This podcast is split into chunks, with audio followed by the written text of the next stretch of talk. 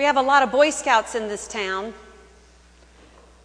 Raise your hand if you are involved in Boy Scouts or you were involved with Boy Scouts. Can I have a show of hands of any, any scouts here? Excellent. Would one of you like to remind the rest of us of the motto of Boy Scouts? I need someone to remind us. What's the motto for Boy Scouts? What? Be prepared. Excellent motto. But for what? You have to figure out what you need to be prepared for in order to be prepared for it. I'm going on pilgrimage next Sunday for 12 days to the Holy Land, and I want to be prepared.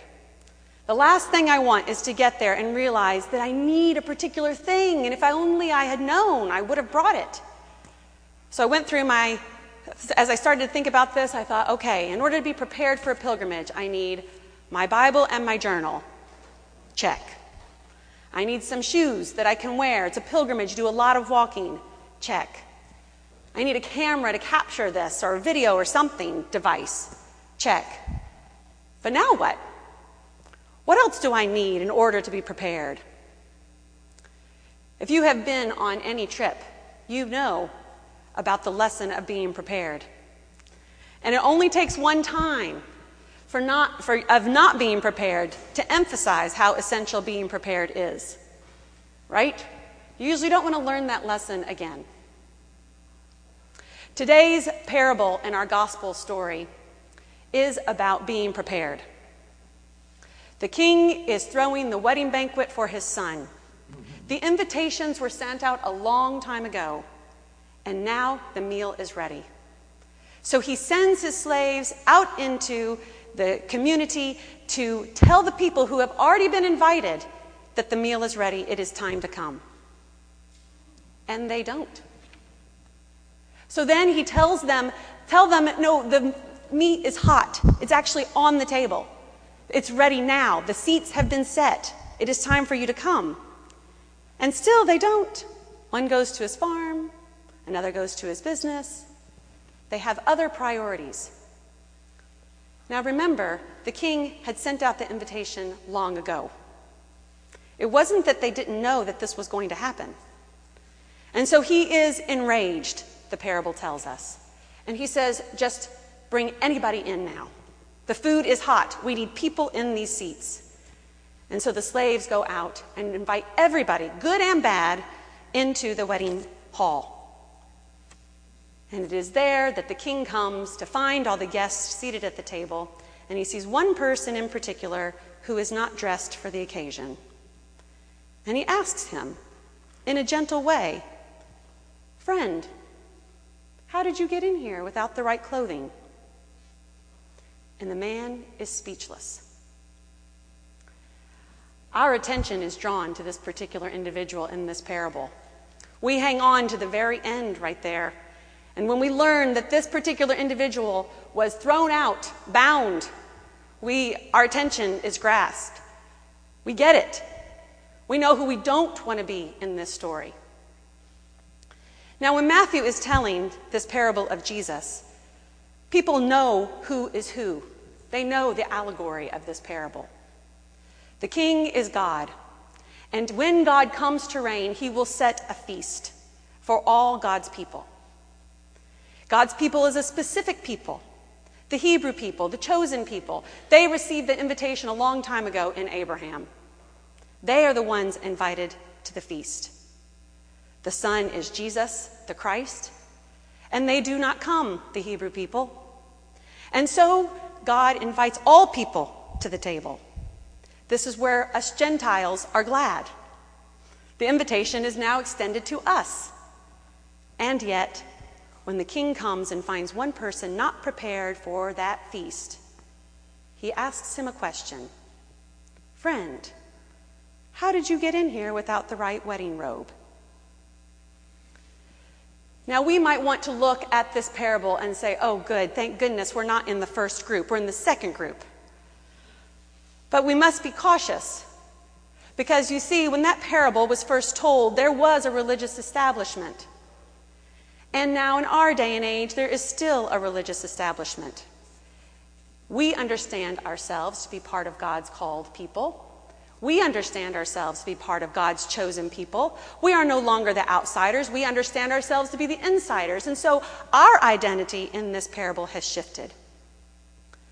But before I get to that, I want to stick with this one individual who came unprepared. Because he highlights for us the individual work of our salvation.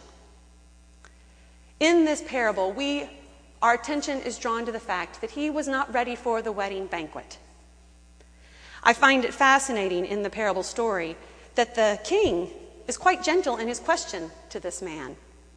Friend, he says, how did you get in here without a wedding robe? It's a simple question.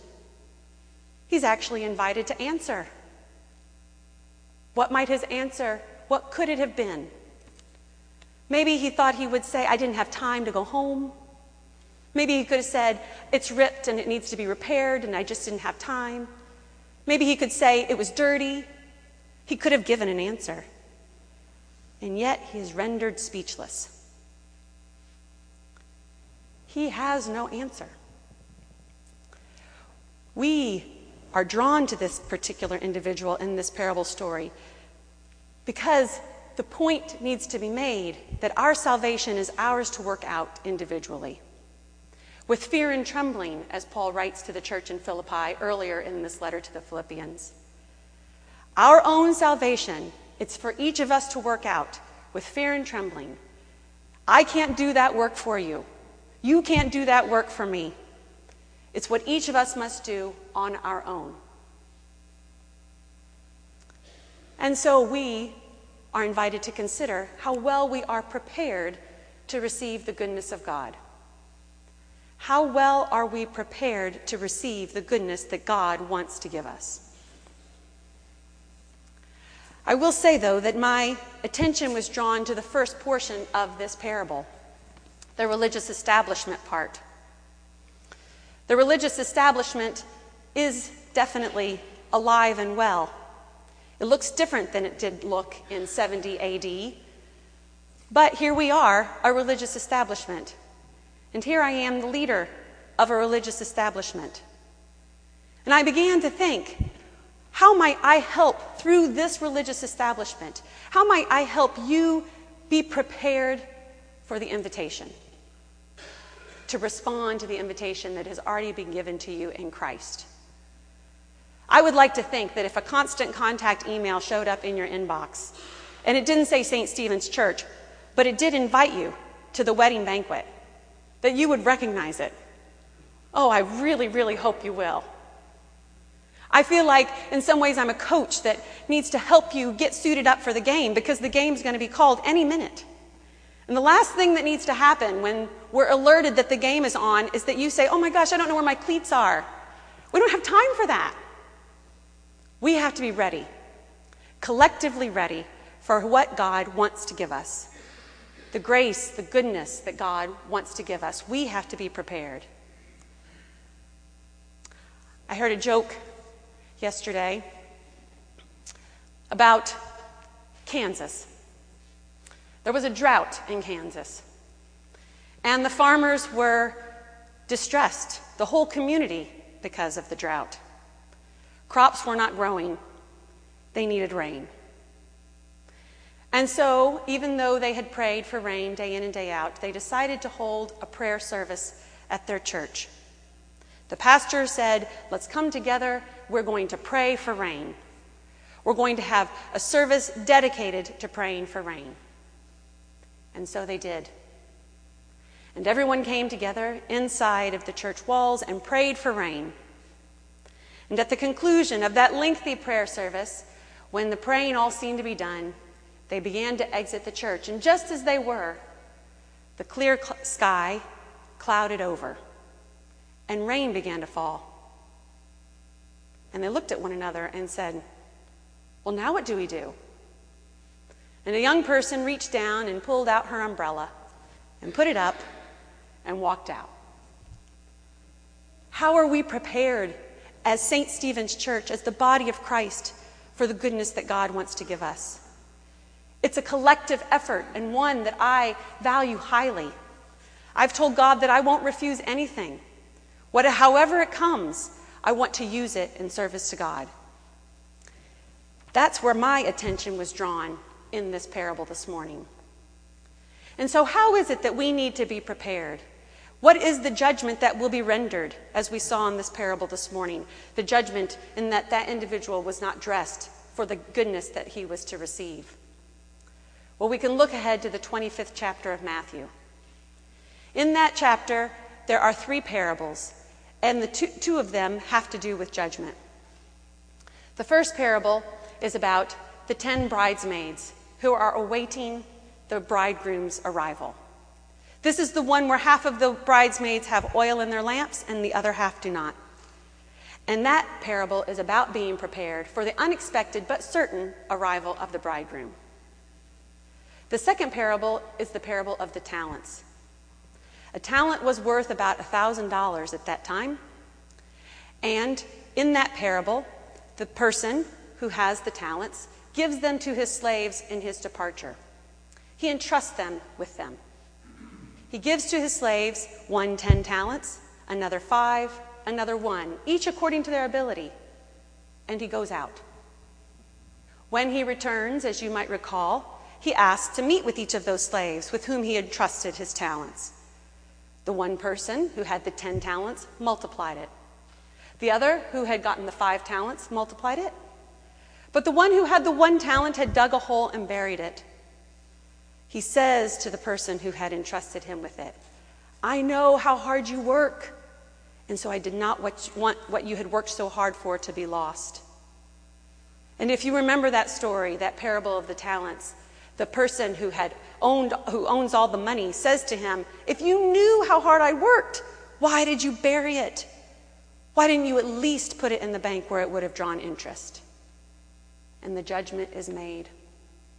His is taken away from him and given to the one with 10 talents. The other parable in that, in that chapter in Matthew is about the sheep and the goats, the separation of those who have done the work of the kingdom from those who have not. And you have heard this one, of course, not only throughout your life in the church, but even in our life together this year. This is the story in which they come before the king and the king says to them, You remembered me when you fed the hungry, when you clothed the naked, when you visited those in prison, when you gave homes to those who had no shelter. And they said, When did we remember you? And that's when the king says, When you did it to the least of these, you did it for me. We have been remembering that passage of Scripture throughout this year, and it was on the cover of your fall message that you hopefully received a few weeks ago. God will render judgment. That judgment, our salvation, is ours to work out with fear and trembling. But how is it that we as a community, St. Stephen's Church, can give us practice in working out our own salvation? How can we collectively as a community learn to do what is valuable in the eyes of God with all that we have our time, our talent, and our treasure, everything we have? I had a wonderful visit yesterday with Joyce Nelson. I don't know how many of you know her, but she is probably in her 90s. She is the first and the only female senior warden this church has had from 1985 to 1991. And as we were talking together, she was talking about how much she enjoyed her work as the senior warden. She said, I always wanted to remember how much we had as St. Stephen's Church all of the resources that we had so that we could use them in service to God. She talked about the talent that she found in the people here. And this was from 1985 to 1991. Some of those people aren't even around anymore. I would say that none of the people in leadership then are in leadership now, at least not in that same way. She was so effusive in her expression of love for this church that I said, Joyce, I have to tell you my sermon for tomorrow. You're saying the words that I'm saying. And we remembered together the goodness of God made known in this place. That that goodness of God we must be prepared to use in service to God in a way that glorifies God. We were talking with each other about God's work here in a similar way that I felt as Paul talks about the church in Philippi. I love the first portion of this passage that we have appointed for today. Paul's letter to the church in Philippi was written while he was in prison. And he says to them, My brothers and sisters, whom I love and long for, my joy and my crown. He loves the church in Philippi, how it is that they reflect the goodness of God, and he calls them to continue to do so as a unified body, remembering that they are a collective whole. And in order to do that, he reminds them of specific things. He tells them to rejoice. Rejoice in the Lord always. Again, I say it, rejoice. Let your gentleness be known to everyone. Or, as that word can be translated, let your forbearance be known to everyone. The Lord is near. Do not worry. Do not worry about anything, but in everything, with prayer and supplication, make your requests known to God. And the peace of God, which surpasses all understanding, will guard your hearts and your minds in Christ Jesus. Do you recognize that passage of Scripture said so often from the altar by priests all around the Episcopal Church? And then he reminds them that whatever is true or honorable, just and pure, whatever is pleasing, whatever is commendable, if there is any excellence, and if there's anything worthy of praise, think on these things. These are his instructions to them about how to be the body of Christ in Philippi. And he reminds them out of his love for them. We are called to the same thing. We get the chance to practice as a collective whole how it is to live into the work of God in Christ in this place. So that we get to practice as individuals how it is to be faithful responders to the goodness of God we get to practice our preparations for responding to what God longs to give us. We've done this in our community dinners. I mentioned my desire to see us learn how to welcome the hungry among us by doing it together here, since very few of us open our doors to someone who knocks asking for food. And if we should happen upon someone or someone should happen to our door asking for food, we would probably give it to them and send them on their way. But we get to practice a faithful response to God's goodness together in our community dinners. We get to think about how it is that God has invested in us and how we invest in God's work in us by our contributions, our financial contributions together. What do we want God to do with that? And will God help us learn how to be faithful responders to God's goodness as we work to do that together? This is God's invitation to us. God has so much goodness to give. The invitation has already been sent. We already received the invitation in Christ. And so now we must be prepared. Because at some time, unexpected to all of us, the announcement will be made. The table has been set. It's time to come. And we want to be prepared to receive what God has to offer us. Amen.